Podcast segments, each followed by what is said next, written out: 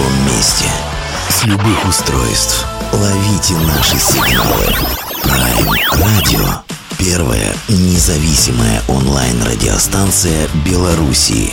Авторские инсайды и музыкальные премьеры каждый день. PR Radio by prradio.by Prime Radio. Ваш правильный выбор.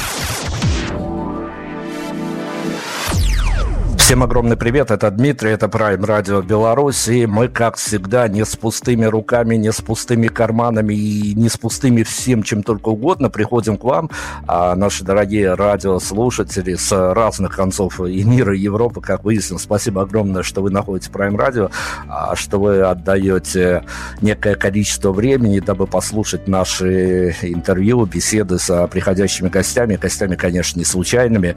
А вы же сами знаете, что мы дергаем истории, которые и нам кажутся интересными, и кажутся, а, ну, может быть, с нашей какой-то субъективной позиции, но должны заинтересовать вас. Поэтому наш сегодняшний гость, конечно же, не случайный. Это автор, писатель, режиссер, сценарист и много чего еще, на самом деле, если по большому счету разбираться, родом из Беларуси. И это не самый главный фактор, который, конечно, надо обозначивать, но, тем не менее, даже люди далекие от литературы, боюсь, знакомы с его творчеством творчеством, ну, как минимум, с культовых э, и школы.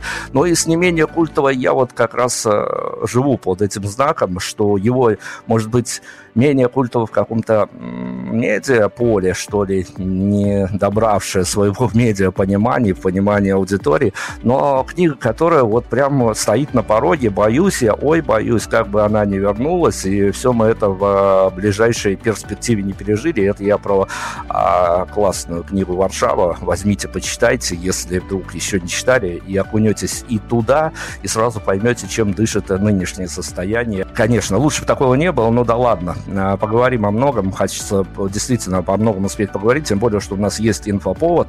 А новая книга у этого писателя вышла. Владимир Владимирович Козлов у нас. Владимир, привет огромный. Здравствуйте, спасибо за приглашение. Насколько я знаю, насколько я осведомлен, а вы как раз таки тот э, человек, даже не, не то что творческая единица, а просто о человечности хочется поговорить, тот человек, который в данный момент а, вот это вот э, большое, большое количество, огромное количество людей, называемых релакантами, а вы представляете, то есть э, много лет прожив в России, на какой-то момент вы уехали. Да, все, все верно, все абсолютно так. Я уехал из России вскоре после 24 февраля прошлого года. Жизнь очень радикально изменилась. И моя жизнь, и жизнь вокруг меня, реальность, в которой, а, в которой я жил, о которой пытался как-то говорить, пытался рефлексировать в своих э, фильмах, книгах. Вот все это очень сильно изменилось, и я уехал.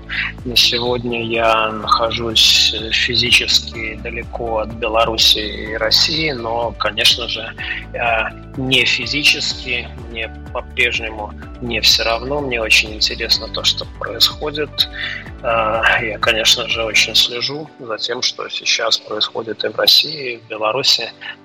И все-таки это часть э, важная часть моей идентификации. Тут вокруг э, повсеместно идет э, такая странная вещь, как расчеловечивание, в любом смысле этого слова, какое ни возьмите, поэтому а, я хотя бы этому интервью хочу какой-то человечности добавить. Мы поговорим а, сегодня о реальности, которая нас окружает, там все жутко и грустно, поэтому хочется а, ну, не то, чтобы тут завязаться на слово «родина». Родина тоже понятие себе такое странное и по-разному трактуемое в данный момент, но по-человечески. А, покинув Беларусь много лет назад, а, в общем-то, свой такой, ну, осознанно уже, что ли, творческие периоды и кризисы, и подъемы переживая в соседней стране, а, по-человечески накрывает, бывает такое, ну, конечно, тут не любовь и романтика, это слово скорее оттуда, если говорить скучаете, а скорее бывает, э, ну, хотя, опять-таки, тут, э, живя тут, я понимаю, что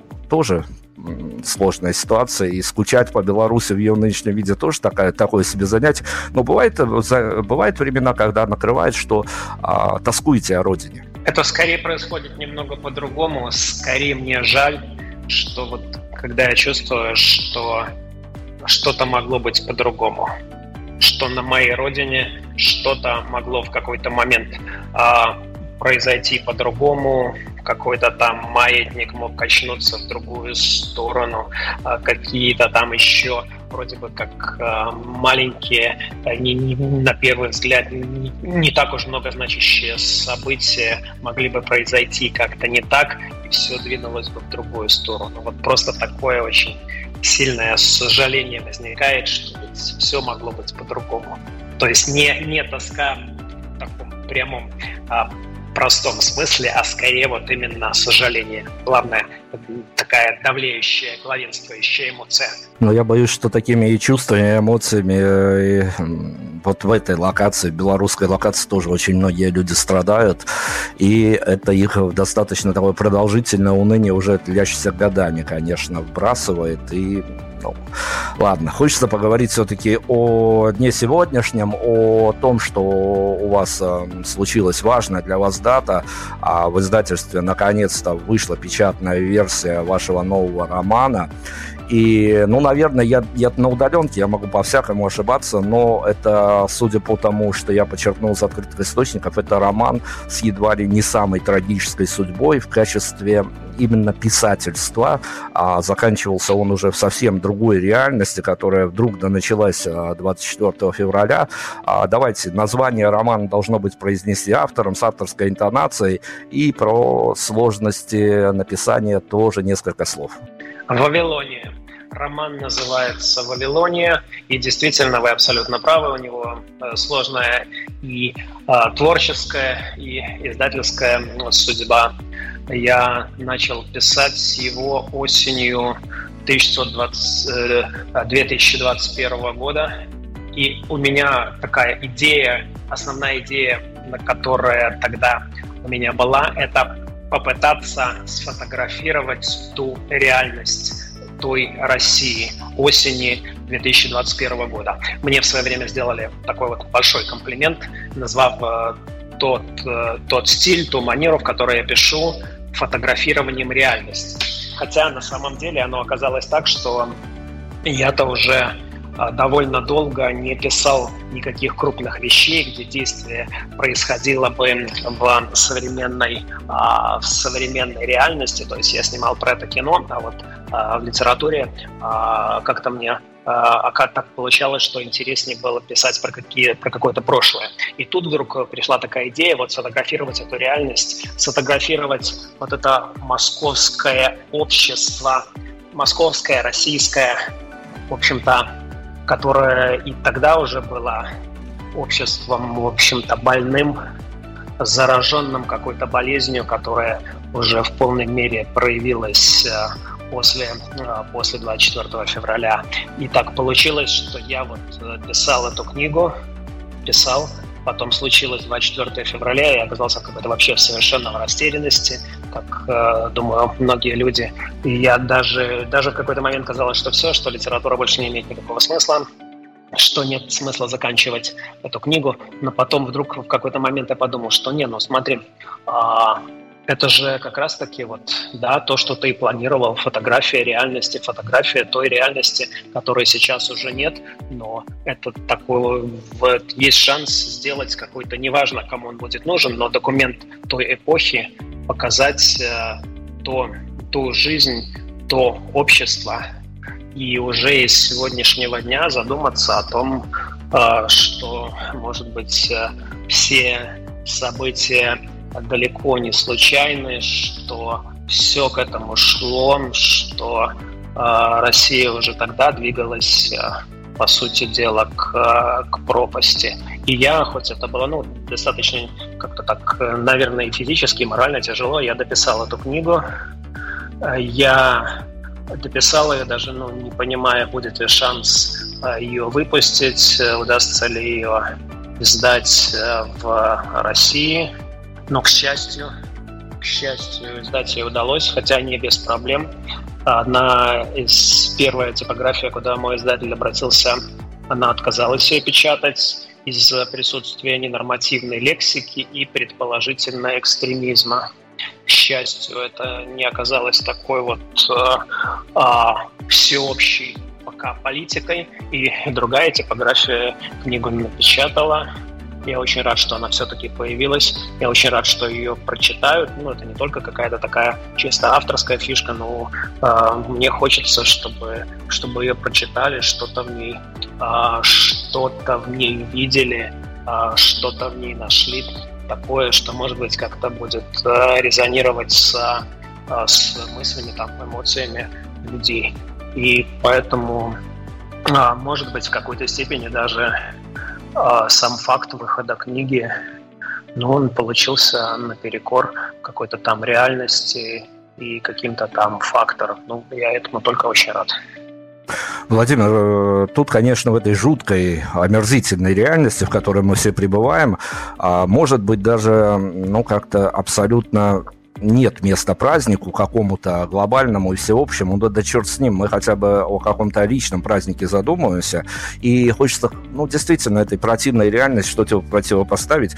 А вот как у автора, у вас а, по вашему авторскому инсайду хочу спросить, а, понятно, что издательства, что музыкального альбома, что литературного произведения, оно размывает момент праздника. То есть он может случиться, когда ты поставил последнюю авторскую точку и понял, что все, а больше я ничего переделывать не буду вот в этом данном конкретном случае.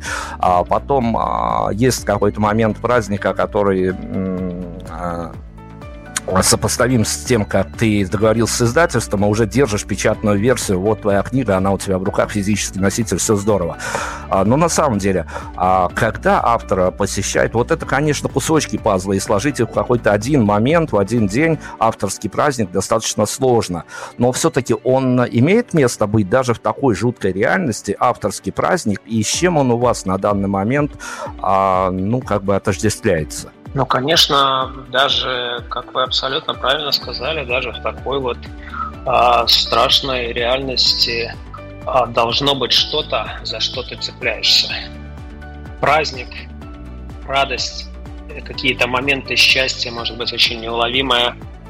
И иначе тогда вообще непонятно, э, непонятно, как жить и для чего жить. И да, для меня, то есть здесь, э, здесь э, сложно сказать э, что-то что оригинальное. Вы именно очень четко перечислили те стадии какого-то авторского праздника, когда первое – это окончание текста, окончание работы над текстом. Ты понимаешь, что да, вот а, это ты это, ты это сделал, ты, ты написал этот текст. И теперь неважно, даже вот в этот момент такое чувство, что неважно, что с ним будет, неважно, э, найдется ли издатель, неважно, как он дойдет, э, как он дойдет до читателя, э, все равно вот просто вот ты закончил это, это уже супер. Второй момент, конечно, да, когда ты понимаешь, что вот уже есть издатель, а, что у книги есть шанс дойти до читателя, а третий чисто такой на уровне, на уровне вот физического восприятия, когда ты держишь книгу в руках, ты там перелистываешь,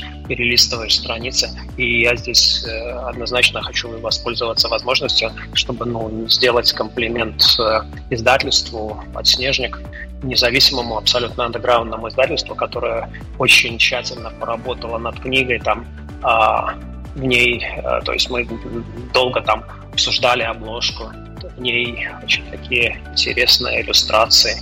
То есть это действительно книга а, издана так, как мне, а, как мне нравится, и мне очень как бы просто, просто приятно держать ее в руках в таком виде.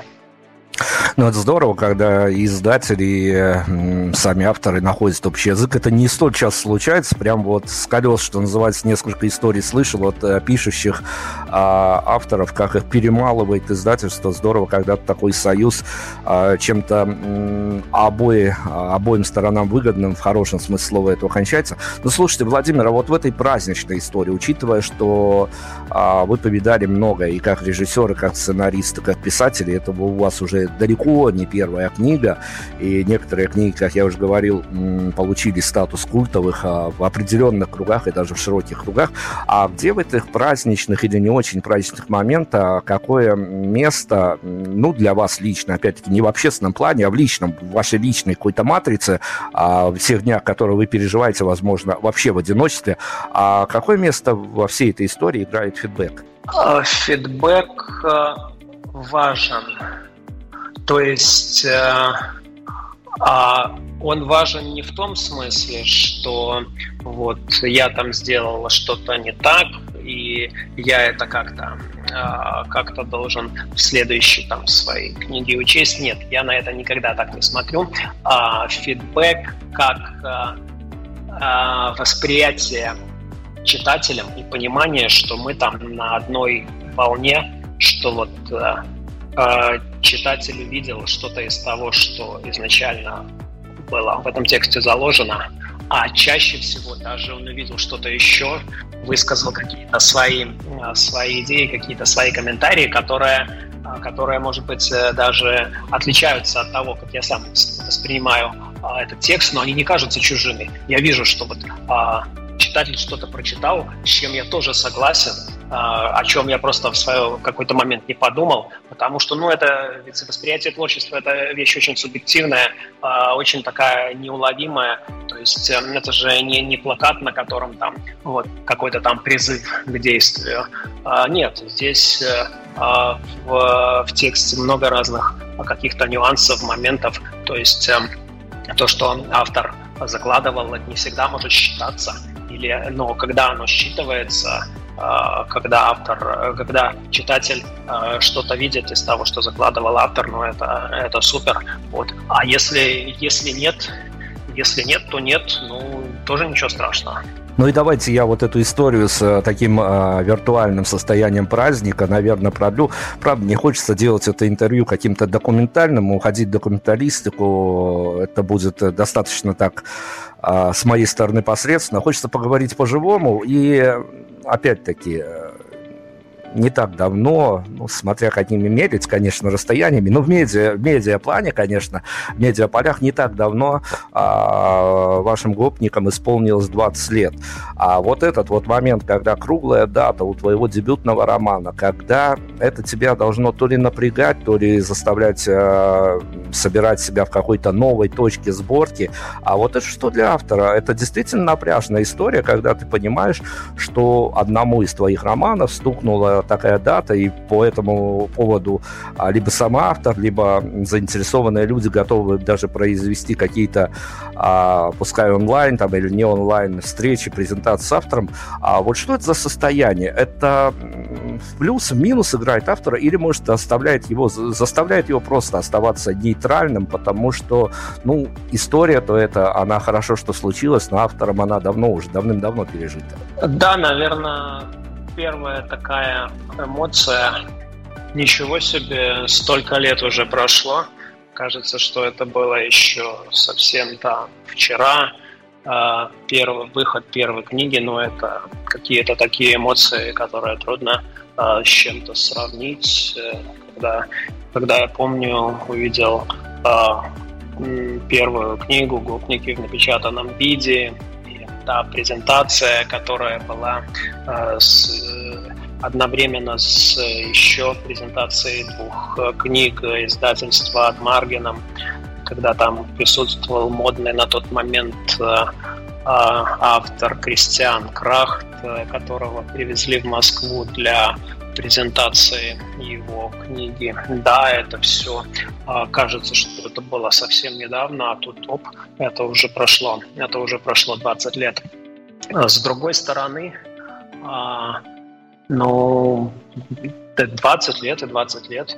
То есть э, те, кто те, кто прочитал, допустим, Гопника в юном возрасте, которым еще не было 20, может, там ближе к 40, то есть понимаешь, что читатель э, твой как-то меняется, взрослеет, и, но ты тоже взрослеешь вместе с ним, то есть э, поэтому э, то есть здесь какой-то такой клубок достаточно сложных, э, сложной э, эмоций, и опять же, то есть э,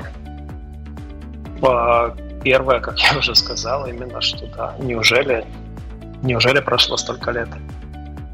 Но вот это вот такая история, которую можно, конечно, делить на двое, а может делить и на 10, и на 100, тут у каждого по восприятию. Но, с другой стороны, чисто теоретически а, понятно, что и вам как автору, и вам как режиссеру прилетает в лички и прочие всевозможные коммуникации а, разные. И я допускаю, что не 10 раз и даже не 100 вы читали вот а, этот заезженный комментарий, может быть в разных интерпретациях, а может просто вот скопипейстенный откуда-нибудь с какого-нибудь богоспасаемого кинопоиска, как там пишут, а, посмотрел кино, о многом заставило задумываться, и все. Вот понимай, как хочешь, фраза дубовая, но вроде комментарий написал.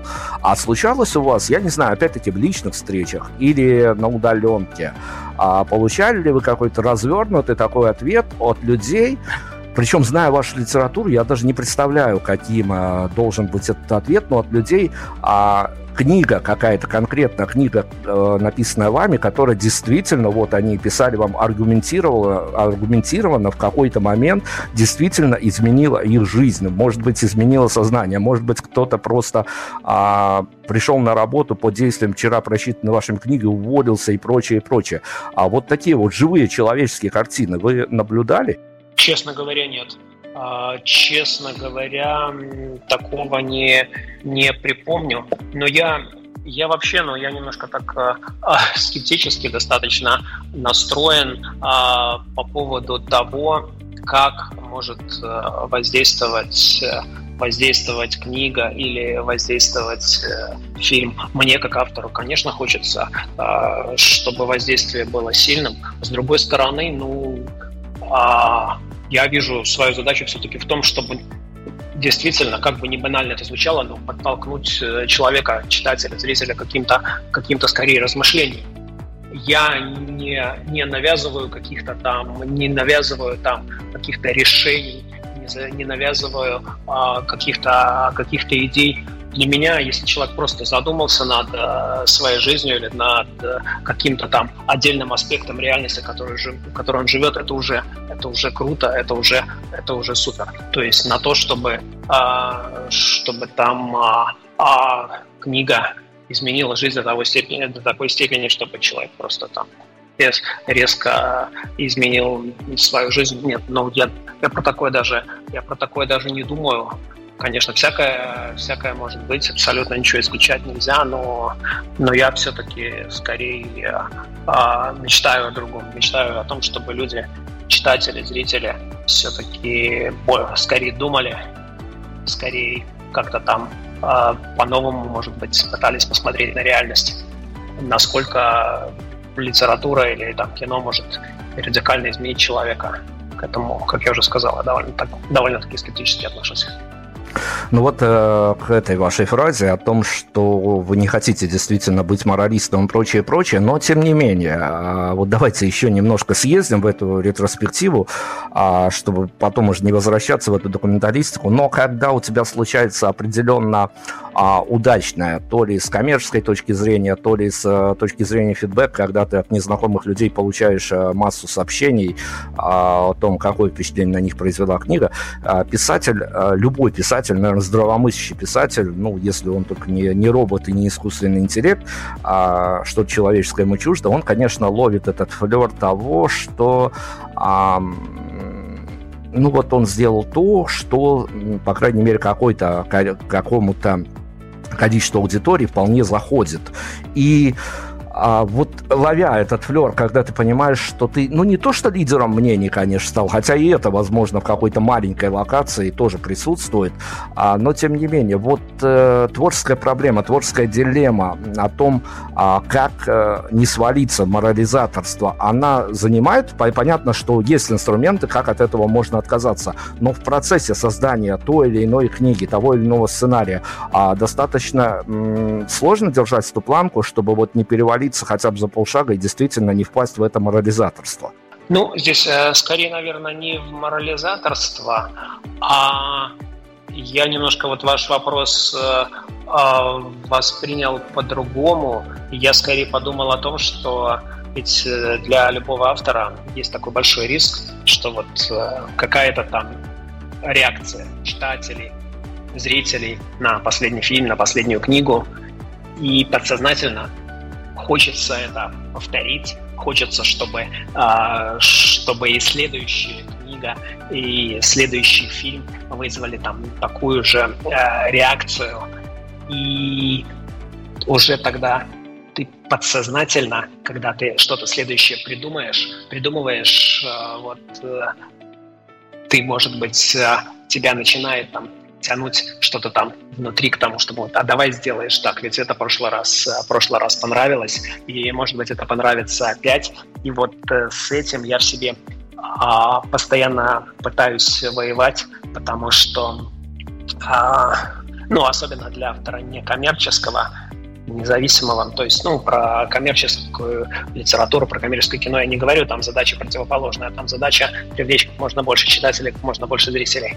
А я стараюсь а, все-таки вот это желание как-то там а, как-то там повторить то, что когда-то понравилось читателям и зрителям, а, его подавить, потому что это большой риск, а, в общем-то, потерять э, какую-то там свою, а, э, свою индивидуальность и потерять, э, ну, как бы не, не попсово, не, не пафосно звучало, потерять в этом смысле себя, отказаться от того, что твое, а, ради, а, ради того, чтобы понравиться.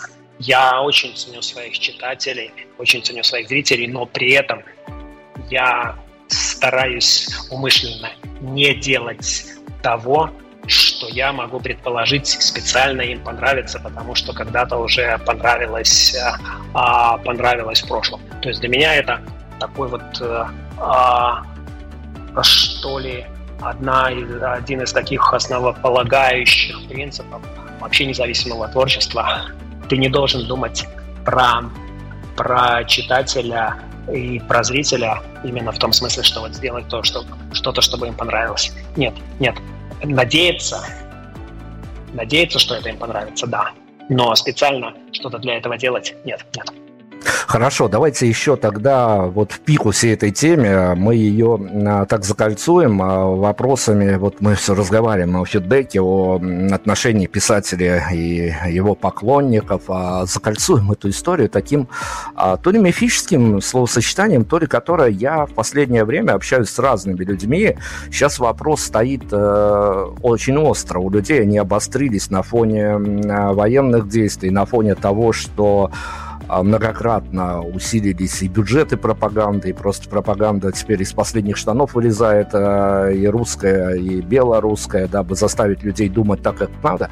И все чаще я встречаюсь в личных разговорах, в переписках вот с этой обобщенно, если обобщенно э, эту фразу произнести, то она такая народная, с присутствием какого-то фольклорных мотивов, что э, никогда не стоит верить проституткам и артистам. Можем ли мы продолжить э, эту позицию проституткам, артистам и писателям?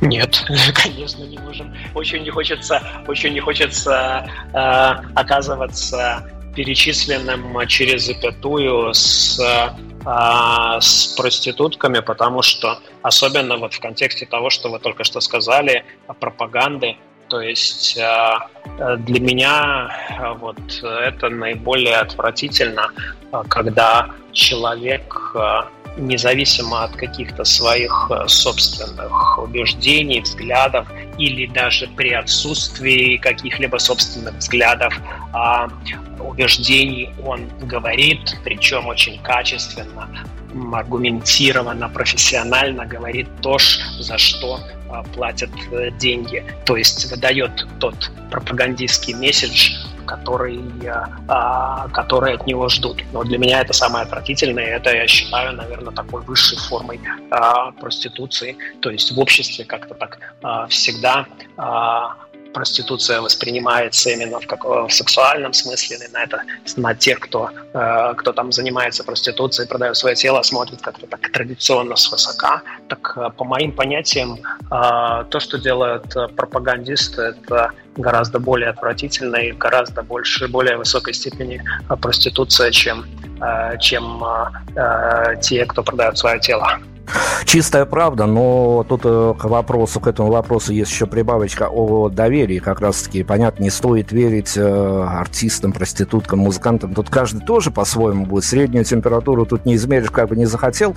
А, но как разделить вот это вот а, вернее, даже как достучаться и стоит ли достукиваться в данном плане, когда читают Владимира Козлова, а, и тот же роман, роман «Вавилония», и да и предыдущий за какой-то референс возьмем про внутреннюю империю, и там а, нужно разделять автора и его, ну, художественный вымысел, скажем так.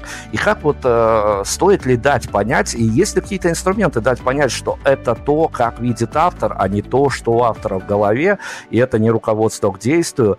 И ведь э, нельзя же написать в заключении главу, что, ребят, все это выдуманная история, никогда вот это, тогда уже тоже вопрос встает, верить ли арти- артистам, музыкантам и писателям.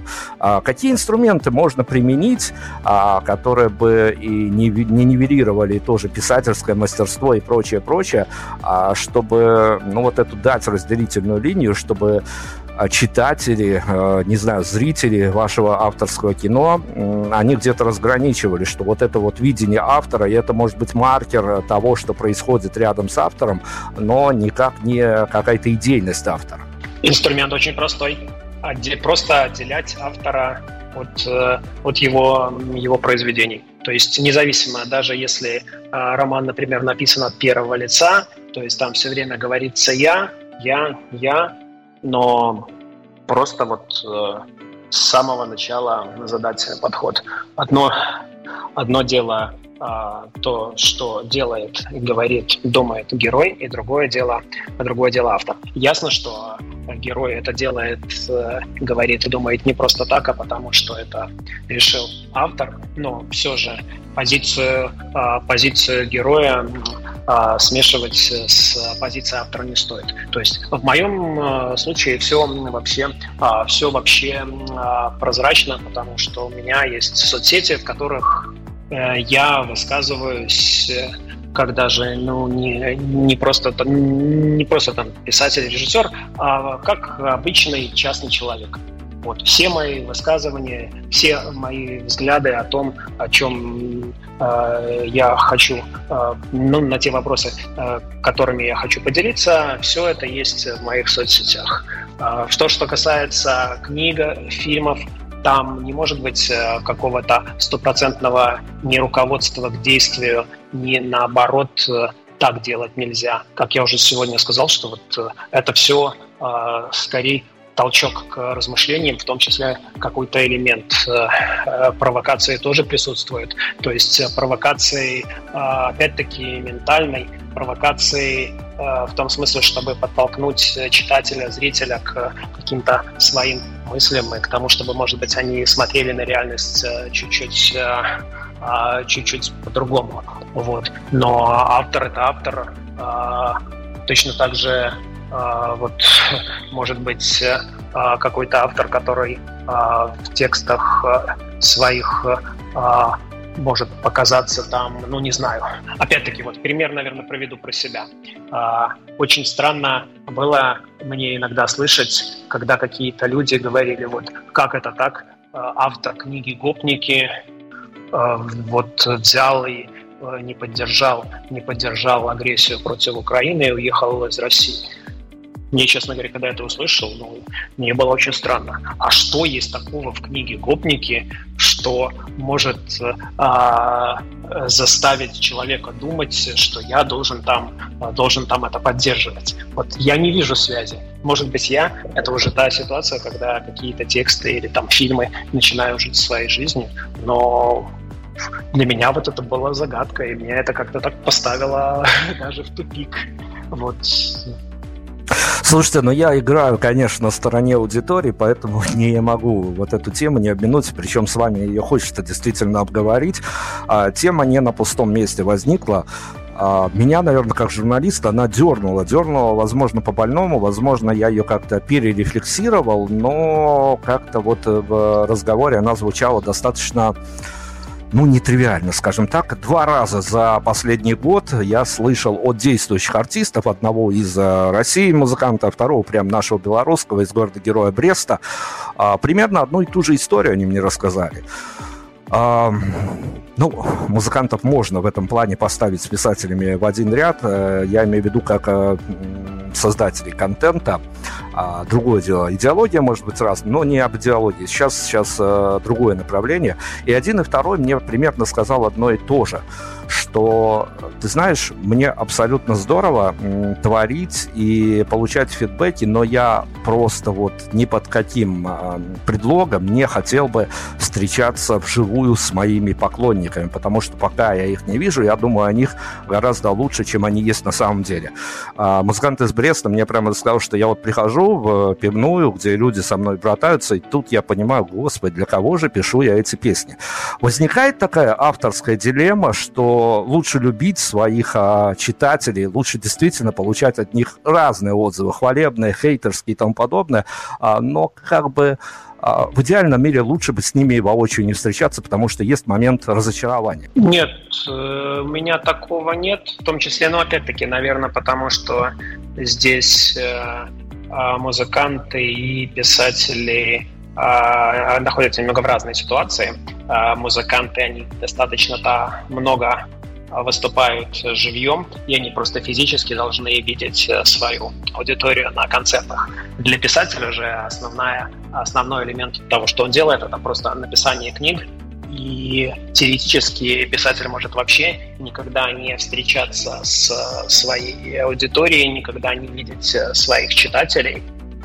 Поэтому-то мне как раз-таки и интересно, а, когда бывает э, такая возможность встречаться с э, читателями живьем. К сожалению, ну, сейчас с этим вообще все очень сложно, поскольку я нахожусь э, далеко и от России, от э, Белоруссии, своих читателей там физически увидеть, когда смогу физически увидеть, не знаю. Но, в принципе, да и раньше а, мероприятий каких-то живых, э, где можно было живьем пообщаться, было мало. Поэтому для меня это всегда было важно, интересно. Причем, что я понимал, всегда найдется какой-то там странный, странный человек, который будет э, задавать э, странные, странные вопросы. Но, к счастью, наверное, а, это было все-таки какое-то меньшинство, находились на каких-то всех живых мероприятиях люди, которые, которые задавали действительно интересные вопросы, которым понимал, что им действительно интересно со мной, со мной поговорить. Ну а, допустим, вероятность где-то там встретиться просто в, в, в какой-то бытовой ситуации, ну, она, в принципе, в принципе, достаточно мала. А Владимир Козлов у нас э, в эфире, писатель, режиссер, сценарист и так далее. А я хочу с вами поговорить вот на какую-то очень эм, больную тему. Она больная, потому что она очень сильно а, отрикошечивает а, и бьет больно, и бьет по-разному. У людей в последнее время с психикой не все очень хорошо, поэтому пропагандисты, которые работают по методичкам, они во главу угла, ну, вот определенные люди, которые работают на этом медиаполе, они во главу правого угла говорят э, о том, что, ну, в общем-то, по большому счету, те, кто уехал, они больше ничего м, толкового создать не смогут, потому что, чтобы писать о том, о чем ты хочешь писать, ты должен находиться в этих локациях, общаться с этими людьми. Все остальное это уже на грани фантастики либо фантазии.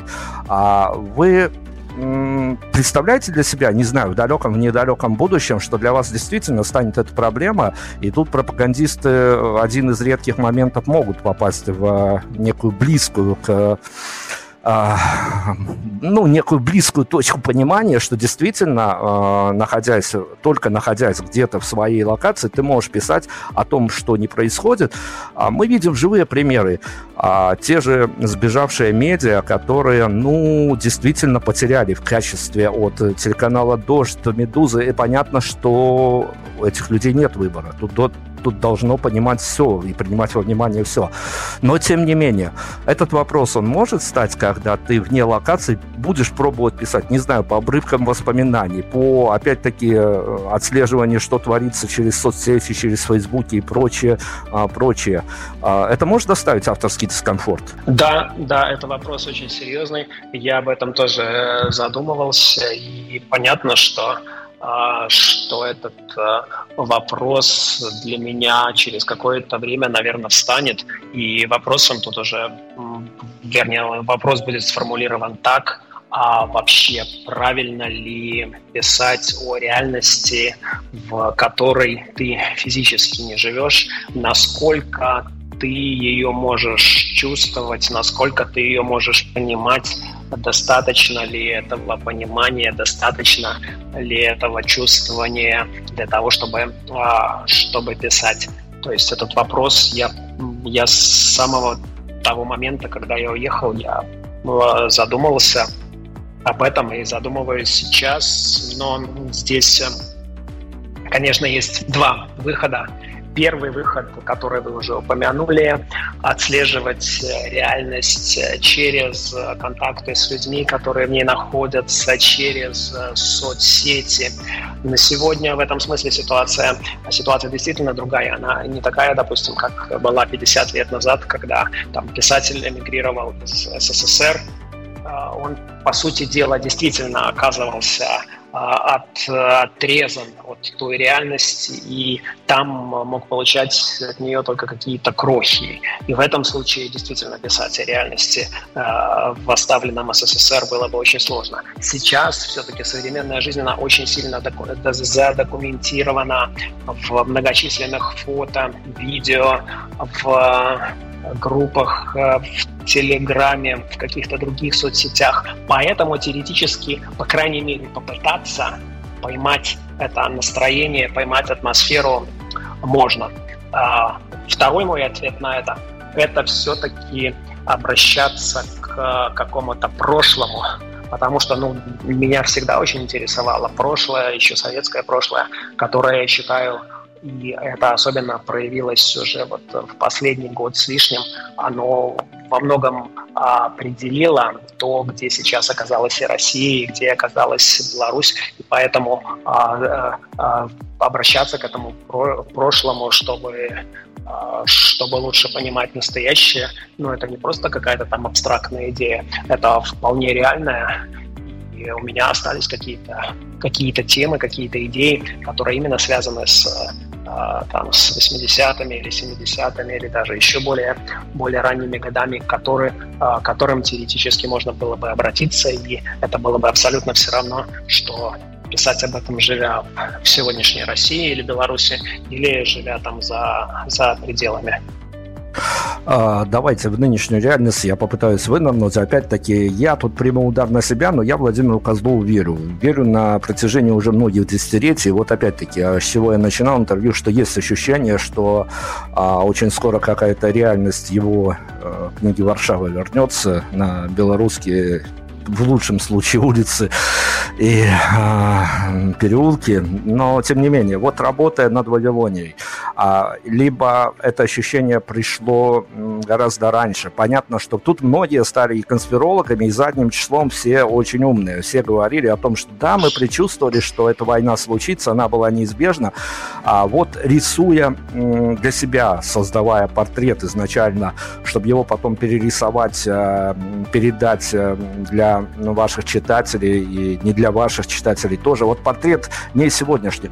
Вы на какой-то момент э, поняли, э, гораздо раньше, чем оно случилось, что э, вот абсолютно эти люди э, делают все для того, не то чтобы э, там прилетел какой-то черный лебедь или события какие-то случились, они целенаправленно идут к тому, э, чтобы развязать войну, и действительно тут другого выхода уже нету, все делается только для этого и только ради этого. Было у вас ощущение за пару лет, что это действительно кончится большим конфликтом? Нет, такого ощущения не было. Здесь я а, здесь э, я оказался в такой же ситуации, как и многие другие люди, но у меня было ощущение а, больного общества. Я уже, наверное, даже и сегодня не первый раз употребляю это а, а, словосочетание. Но вот я это э, то, что мы живем в больном обществе, я это начал ощущать э, еще несколько лет назад, причем ощущать очень сильно, и это касается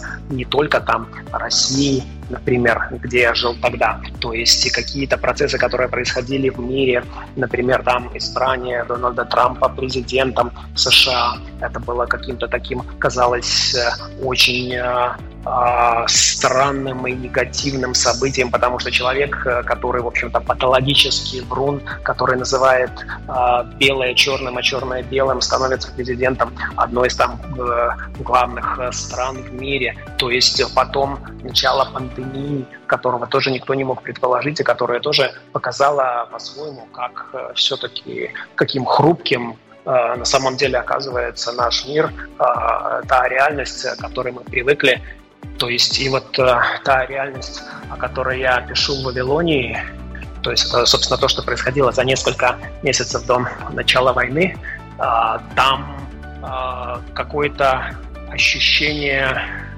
ощущение какой-то такой, что ли, скорее безысходности, скорее какого-то тупика, куда куда движется, движется страна. И вот э, недавно читатель уже прочитавший эту книгу, охарактеризовал, говорит, что вот это такая вот хроника движения страны к пропасти. Да, меня это, конечно, очень порадовало, это счел таким комплиментом, но сказать, что я, что я мог сказать войну, нет.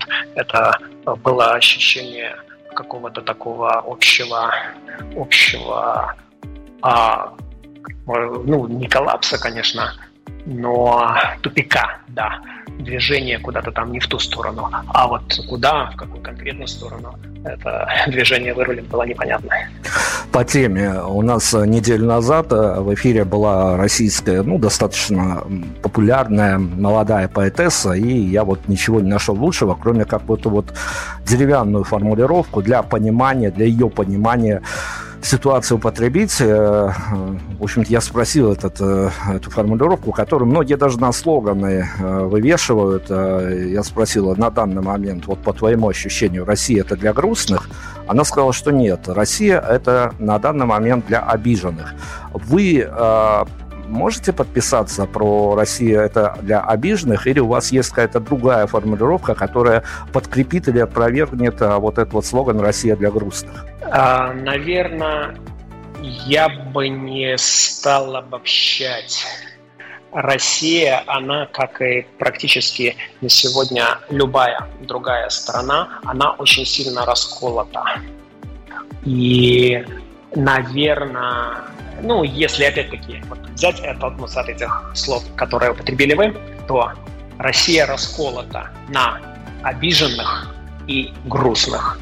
Грустные – это те, кто понимают а, то, что происходит, но ничего не могут сделать, а обиженные это те, кто... Ну, обиженное вообще такое слово, его уже можно в разных, очень по-разному интерпретировать, но это вот э, люди, которые в той или иной степени подписываются под э, такой ресентимент, э, все эти реваншистские а, а, пропагандистские месседжи, которые вот, да, это, это они обиженные, вот они они были обижены на весь мир, и они становятся еще более обиженными, потому что, вот, э, к сожалению, мир не принял их сторону, не принял сторону э, России, а вот э, а Россия оказалась в, в изоляции.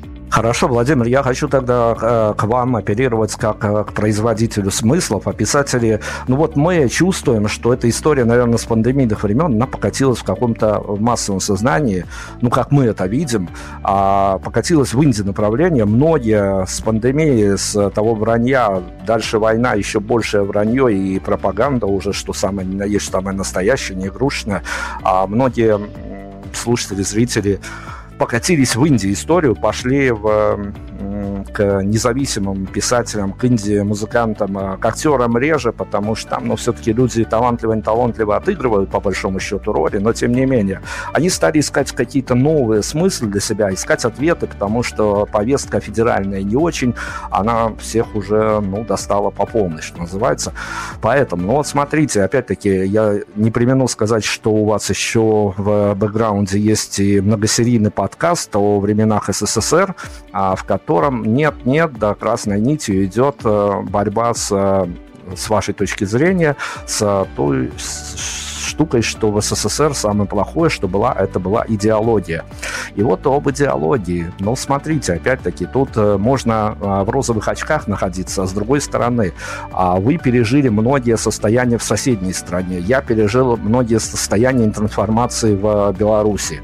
И нет-нет, да, есть, ну, возникает этот вопрос. Я, как журналист, на него меньше права имею отвечать. Вы, как производитель смыслов, куда больше имеете право порассуждать, по крайней мере, на эту тему. А ведь э, при всем, при том, что идеология плоха и в Беларуси, и в России, но мне от э, профессиональных психолог, психологов и даже психиатров был у меня заезд на эту тему, а, до тоже а, писателей, режиссеров и прочих а, творческих личностей. Говорит, ты знаешь, тут уже вопрос ментальности, а с нашей ментальностью другую идеологию не построишь, потому что а, в любом случае историческая перспектива у нас такая, что мы привыкли жить при диктатуре, и а, эти люди, которые со светлыми лицами, которые хотят прийти и сделать все по-новому, они в лучшем случае переругаются, перегрызутся. Мы в Беларуси тут в 2020 году что-то подобное наблюдали. А, к сожалению, опять-таки, многозначность ответа может быть. Но если его свести к тому, а вообще, а можно ли в вот этих вот широтах, Беларусь, Россия, ну, в общем-то, язык один, культура более или менее одна, вообще построить какую-то идеологию, кроме этой? Можно, конечно. А, проблема на самом-то деле э, в том, что сегодня ни в Беларуси, ни в России идеологии никакой нет. То есть есть, э, э, есть авторитаризм, есть желание нынешних режимов любой ценой сохраниться у власти. Это не идеология. То есть я про это, в принципе, а, как-то э, и раньше задумывался и пытался как-то рассуждать на эту тему. В СССР была отвратительная идеология, которая, кроме того, еще уже к последним десятилетиям существования СССР она уже просто стала настолько фальшивой, что даже те, кто ее пропагандировал, они сами в это не верили, и это уже просто отталкивало от нее вообще всех людей. Ну, что я имею в виду под идеологией? Ну, то есть построение сначала социализма, потом коммунизма и построение некого лучшего общества, которое, а, которое лучше западной модели, которая там бесчеловечна, где правит капитал, где человек, а, человеку волк и прочая чепуха. Вот. А после того, как распался Советский Союз, ну, идеологии ведь никакой не осталось. Коммунистическая идеология рухнула. А в Беларуси, в России где идеология? Где какая-то национальная идея? Ее нет. В том-то и дело, что вот есть только лишь э, желание режимов, пришедших к власти, эту власть сохранить. Все. Э, идеология, я должен оставаться у власти. Если я уйду от власти, Россия рухнет. И то же самое то же самое применительно к Беларуси. Ну, какая же это идеология? Поэтому, а, поэтому я ни в коем случае не соглашусь с той идеей, что вот там а, Беларусь или Россия, там жители Беларуси, жители России, они как-то там вследствие своей ментальности склонны к авторитаризму, диктатуре. Нет, не согласен я с этим. Просто другое дело, что я вообще считаю, обычному человеку ему идеология не нужна человек, э, э, главное для человека быть счастливым. Человек хочет быть счастливым. Ему не важно жить в великой стране, ему там э, не важно, а, не важно, чтобы там, например, ну, для россиянина, чтобы Россия встала с колен, это все чепуха. Человек хочет быть счастливым. Никакая идеология ему не нужна. Идеологию это то, что приносят политики, это то, что они используют ради того, чтобы прийти к власти, оставаться у власти, бороться за власть. Я хочу еще к Вавилонии, конечно, успеть вернуться, но давайте, чтобы эту тему прикрыть, э, глобально какой-то вопрос. Если мы не берем во внимание картонного Захара Прилепина и э, прочих э, субъектов, которые э, за бюджетные гранты готовы переобуться столько, сколько нужно будет раз в воздухе, и это не переобувание, образования, то, как вам кажется, в современном мире, когда каждый сам себе и критик, и цензор, и лучше всех знает, и диванный критик в том числе, а, писатель, пусть даже который работает на грани каких-то а, контркультурной а, и прочих стилистик. А, писатель, ну вот не конспирологическом, а в живом мире, он а, может быть лидером мнений, по большому счету, не, не количественно, а качественно? Качественно может. Э, и даже если, условно говоря, пять человек э, э, прочитали книгу и э, что-то из нее вынесли, вынесли какие-то ценные для них э, мысли, вот это уже, как я понимаю, качественное какое-то там лидерство мнений. Ну, вообще немножко даже странно в этом контексте употреблять это, это выражение, потому что, ну, лидерство мнений это все немножко больше про э, какие-то там массовые коммерческие истории. Но все же, когда вы сказали качественно, вот я с этим не мог не согласиться. Это действительно так. Качественно именно не на уровне там а, а, передачи каких-то там месседжей или идеологии, потому что ну, творчество это не пропаганда, а на уровне подталкивания людей, читателей, зрителей к, а, к размышлениям, к каким-то, может быть, другим взглядам на реальность, на этом уровне, да, а, э, литература, кино, может э, сегодня иметь качественное значение. Но именно качественное, к сожалению, не количественное. Давайте прыгнем в еще одну точку отсчета, чтобы оттуда попытаться отсчитаться. А ваш а, роман «Внутренняя империя» сложно сочиненный во всех смыслах этого слова, а, но тоже для вас а, ну, каким-то, наверное, новшеством, инноваторством был, когда а, в нем была замечена многослойность, а, прям вот э, временные а, побеги по временным срезам и прочее, прочее. Там, наверное, тоже свои трудности, чтобы скомпилировать в это одну а, историю сюжетную. Но с какого-то времени, я не знаю, с внутренней империи, может быть, куда-то раньше, я заметил, что Владимир Козлов а, в хорошем смысле слова, ну, это в моем понимании в хорошем, кто-то может совершенно противоположно, он а, с, вваливается в не то чтобы жанр детектива, а в, входит уверенной походкой в какой-то жанр нуар. В чем я ошибаюсь? Ни в чем не ошибаетесь, вы абсолютно правы. А, элементы жанра мне с какого-то момента интересны, они помогают э, лучше рассказывать историю.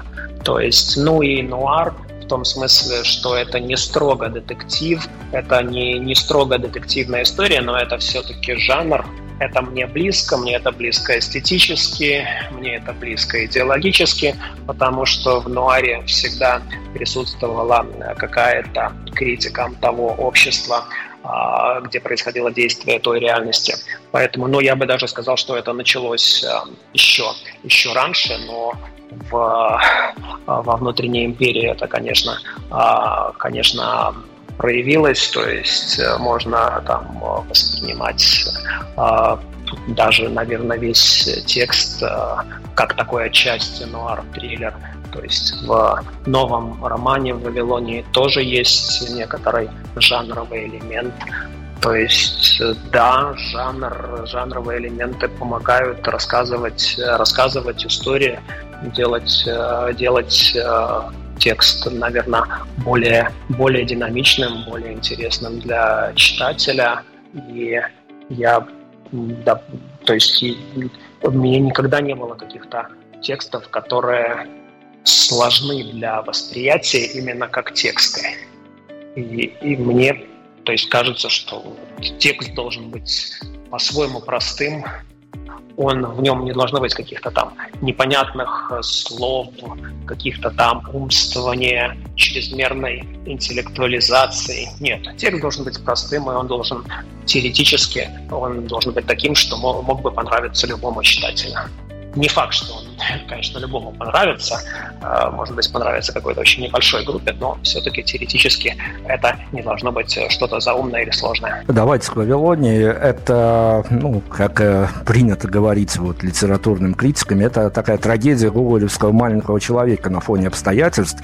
И, по сути дела, ну, не знаю, у меня это началось э, с 24 февраля я когда-то в тот же день вышел на улицу в полном э, офигение от ситуации, которая происходит, тоже не понимаю, что происходит, и главное, не понимая, что дальше, как с этим жить.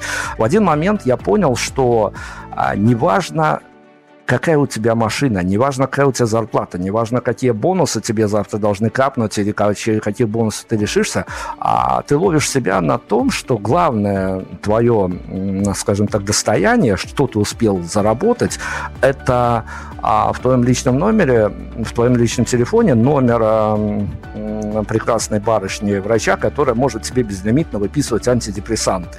Вот это тебя спасает, примеряет с реальностью. Но тут даже книги читать не надо, понимая, что э, люди ломаются просто под действием обстоятельств, ну, ломаются просто вот каждый второй, третий. Семьи ломаются из-за непонимания войны, в том числе и пропаганда.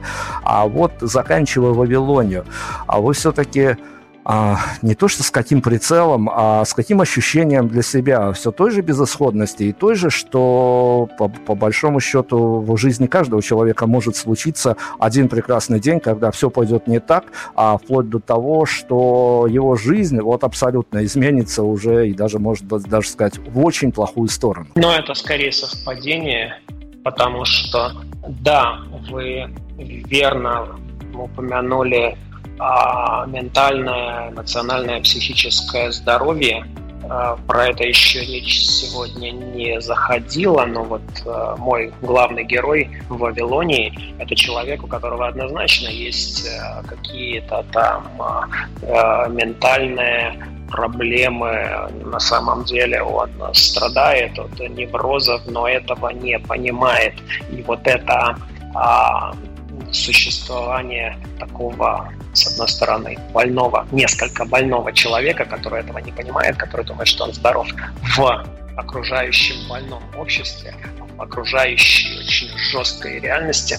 То есть это, в общем-то, было одним из таких посылов, одной из идей, а то, что вот в один, в один какой-то день абсолютно на ровном месте под влиянием каких-то непонятных обстоятельств он вдруг бунтует против этой жизни, и все рушится, все там летит в тартарары, вся его жизнь отправляется.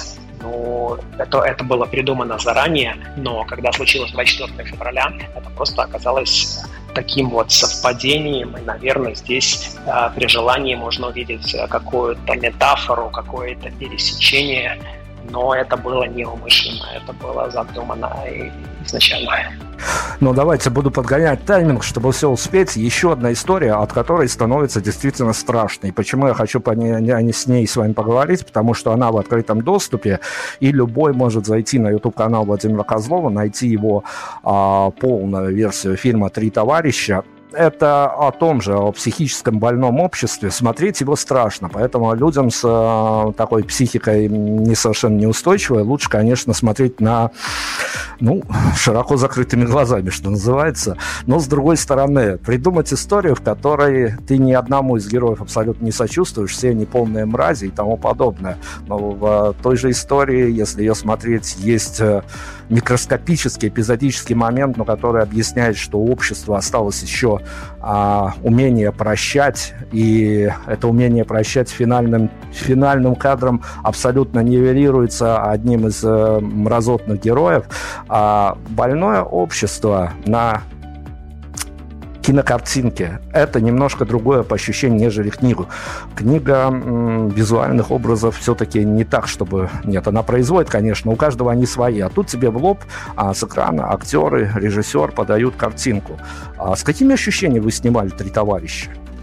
А, да, я не боялся показать э, трех главных отвратительных э, героев.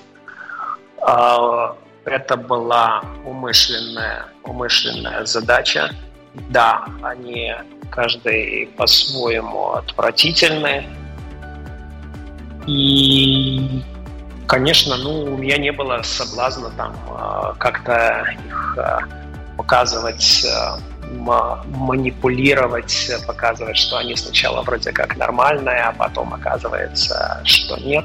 То есть нет, такого даже соблазна не было. Это была такая, э, такая вот очень с самого начала жесткая, грустная история о каких-то таких обычных людях, обычных офисных персонажах, которые живут рядом с нами, которые а, которые, вот, которых мы видим постоянно и которые вдруг а, без даже какого-то такого триггера, без э, какого-то там явного, а, явной какой-то причины, явного толчка вдруг проявляют, проявляют свою, свою сущность. Но мне, кстати, очень понравилось то, что мы обратили внимание на тот момент прощения.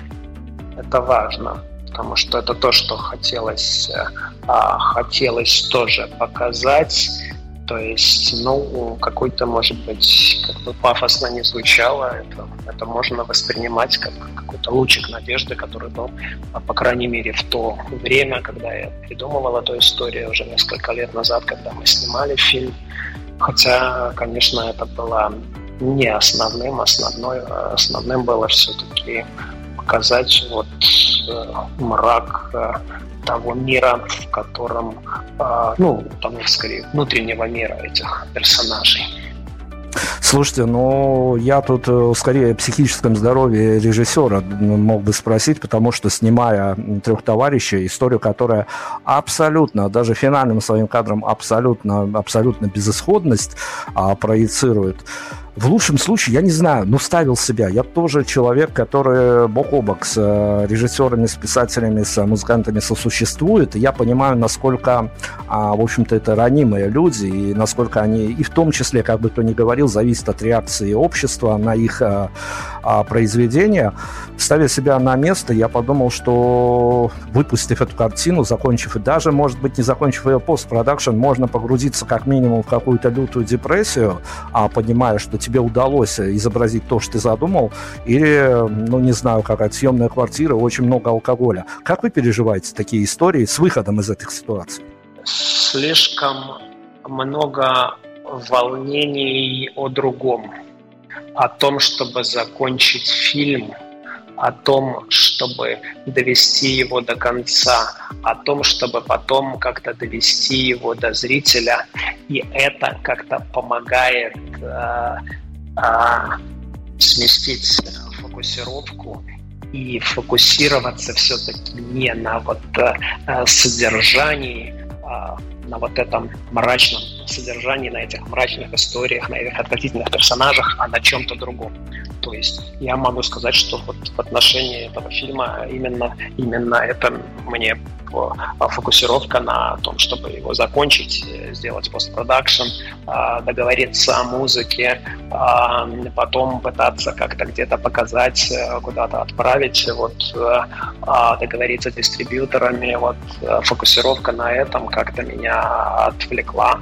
А потом уже, когда все это было готово, но уже прошло какое-то время, уже какая-то временная дистанция создалась, и уже погружаться в депрессию было поздно. Очень хорошо, что вот с автором случилось такое а, не депрессивное состояние, сколько я наслушался о таких депрессиях, не всегда это весело. А, ну, слушайте, а давайте еще о Вавилоне. К сожалению, я должен сказать, а, сам расстроился и должен расстроиться как минимум жители из Беларуси, а то, что Владимир Козлов на данный момент, насколько я понимаю, не сотрудничает с Литресом, а в силу понятных обстоятельств э, это было все-таки удобно. А книга, появившаяся на продаже в Озоне, к сожалению, я даже не понимаю, с Озона, по-моему, танк в Беларусь можно привезти, но в Беларусь на данный момент на Озоне книга не доставляется, а, поэтому все, кто заинтересуется, что же это за Вавилония такая, о чем мы сегодня говорили, а, лучше рекомендую на сайт к Владимиру Козлову. Там есть контакты, где что как. А легкими способами эту книгу на данный момент в Беларуси не добыть, но оно того стоит, чтобы за ней погоняться. Так вот, Вавилония а, и уже пост э, история пошла связанная с этой книгой. А вы по большому счету ожидаете какой-то, ну, скажем так, читательский интерес, отличный от того, а, который вы наблюдали ранее, потому что, опять-таки, это новая глава а, в вашем эксперименте со стилями и жанрами. Да, она по-прежнему мрачная, да, она жестокая, но вы тоже поэкспериментировали с а, подачей, скажем так. А вас по большому счету интересуют а, некие именно новые формы, формы отзывов и от аудитории, и от, а, ну, мы же знаем, что есть а, на удаленке, она может быть и везде, но есть некая литературная тусовочка, которая нет-нет, да, обсуждает романы и повести, вышедшие друг у друга. Я, конечно, надеюсь Э, на какие-то отклики от людей. Ну, часть я уже некоторые получил, но здесь есть проблема, о которой вы абсолютно верно заговорили. Именно в отношении этой книги э, есть огромная проблема с дистрибьюцией, поэтому тоже, как вы уже это озвучили, э, люди из Беларуси э, пусть пишут лично мне, на, найдут э, контакты на моем сайте, и я буду пытаться решить этот вопрос, потому что действительно, насколько я знаю, сейчас э, зона доставки в Беларусь нет. То есть я, как э, для меня, я понимаю, что это первая книга моя, которая выходит уже в новых условиях, в новой реальности. Понимаю, что мои читатели, они сейчас вообще разбросаны очень сильно по миру в гораздо большей степени, чем это было два года назад, когда вышла внутренняя империя. Поэтому я, в свою очередь, буду делать то, что от меня зависит, чтобы книга дошла до всех кому она интересна. Просто пишите мне лично. И второй нюанс, опять-таки, воспользуюсь этим моментом, чтобы сказать, что поскольку э, живых презентаций России и Беларуси в этот раз, к сожалению, не будет. Я все-таки хочу как-то пообщаться с читателями, записав видео. А, то есть я жду от тех, кто уже книгу прочитал, а также от тех, кто еще не прочитал, но кому просто интересно и кому есть э, что спросить. Просто жду вопросов опять-таки, везде в соцсетях, на которые я буду, а, буду отвечать э, в форме видео вот через некоторое время. И к концу вашего вопроса по поводу литературной тусовки, ну, честно говоря, а, и так на тот момент допустим, когда вышла моя предыдущая книга какой-то такой единой даже русскоязычной или российской литературной тусовки не было, а сейчас она еще более фрагментирована, она еще более разделена по линиям, там, кто поддерживает войну, кто не поддерживает, кто-то вообще предпочитает молчать. Поэтому какой-то такой реакции от э, любой из э, этих литературных тусовок я не жду. Для меня это, да, для меня это даже не так уж важно, но, но реакция читателя, конечно, мне очень интересна. Ну, смотрите, несколько маленьких вопросов, уже финальных, но не менее глобальных. А мы как раз-таки говорили сегодня о возможности писателям быть лидером мнений. И я хочу вас спросить, я не знаю, тут опять-таки у каждого свои предпочтения, может быть, даже вкусовщина. А, ну, наверное, для меня они разные, они совершенно разные, их медиа-судьба совершенно по-разному сложилась. Пусть они даже в какой-то момент оба жили в Беларуси, потом оба а, жили в России, но работали а, на разных этажах, что, что называется. Вы следите за творчеством а, белорусского автора, который в те же протестные времена стал глашатаем, что ли, его книгу тут на главы растаскивали звезды российской эстрады. Я сейчас про Сашу Филипенко. Честно говоря, не слежу. Честно говоря, ну то есть я знаю, кто это, я о нем слышал, но вот э, я уже много последних лет очень мало читаю современной прозы на русском языке, э, поэтому, ну то есть мои читательские интересы, они немножко в другой, э, в другой стороне находятся, поэтому нет, к сожалению, его не читал, не, не знаком с тем, что он делает. Предфинальный вопрос, он а, достаточно странный, ни в коем образом не конспирологический, он из жизни. А, мои коллеги от журналистов до политтехнологов а, взяли на вооружение уже как второй год а вот эту вот замудренную формулировку, которую они с успехом, надо сказать, неважно, работают они на власти, либо против власти, с успехом апеллируют. У них, конечно, свой взгляд политтехнологический на вот эту вот штуку, и они ее трактуют по по-разному. Вы для себя задумывались о трактовке такого понятия ныне модного? А, каждый опять-таки трактует по-разному, но что для вас словосочетание «глубинный народ»? Глубинный народ, к сожалению, первая ассоциация – это вот э, такой э, типичный средний россиянин, который, уж если вообще вульгарно это формулировать, который ненавидит Запад, пьет водку, любит, э, любит власть и бьет жену. Я даже могу сказать, что в Вавилонии у меня присутствует такой персонаж, брат главного героя, сводный брат, о существовании которого он узнает уже там вот э, во время а, действия книги. И вот можно сказать, что в этом а, а, герое я попытался дать такой свой образ э, глубинного российского народа, как я его понимаю. Ну и финальное, смотрите, опять финальное, оно как раз-таки о заключении любого и интервью, или литературного произведения. Упомянутый мной уже Саша Филипенко, а, он сделал одну шикарную вещь в одной из его книги. Ну, получилось у него так, задумывался ли так, я, честно говоря, не знаю. Поговорить мне с ним как-то пока еще не удается, а, но он написал роман, который стоит читать исключительно из-за одной фразы, которым она заканчивается. Я цитировать ее не буду, она а, там вполне сопоставима с контекстом, но действительно ты читаешь и понимаешь, что вот ты этих 200-300 страниц прочитал ради одной этой фразы. У Владимира Козлова есть ли хотя бы какая-то а, придуманная формула, что вот в идеальном мире он а, знает фразу, вот идеальную фразу, а, которая не мучаясь, а вот она просто вот для него, как для автора, будет идеальна, и случалась ли она с ним, которым он ставит последнее предложение в книге, и дальше только финальная точка. Я бы не сказал, что это идеальная фраза, но а, финальная фраза практически каждого романа – она имеет э, для меня особое какое-то значение, причем э, это не обязательно, она может быть даже на 100% связана со всем остальным. Она не обязательно может быть, э, а может как-то даже суммировать все, что было до этого. Но просто для меня важна финальная фраза, как мне кажется, даже для, для любого, любого автора сказать, что я нашел ее идеальную, наверное, ни разу этого не получилось. Значит, есть э, куда двигаться, к чему стремиться.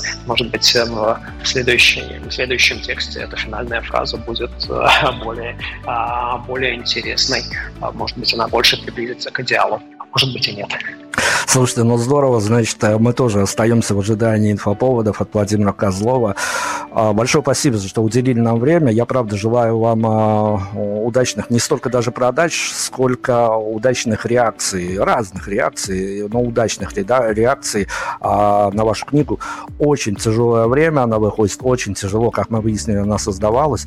Поэтому вам огромное спасибо еще раз за то, что вы не сдаетесь и просто вот находите в себе силы. Знаю, насколько это трудно и публично и писать, и публично и говорить, и говорить о том, что пишешь. Это действительно очень сложно, и настроение у нас и фон в основном всегда негативный. Будем надеяться, что, как вы сказали правильно, э, одна сценка из э, вашего фильма «Три товарища», одна мимолетная сценка дает э, все-таки возможность а ее, если схватить за сущность, она дает возможность такого лучика света, что все еще может измениться. Спасибо вам огромное, удачи и здоровья. Вам спасибо взаимно. Всего хорошего и всем читателям. Prime Radio. Ваш правильный выбор.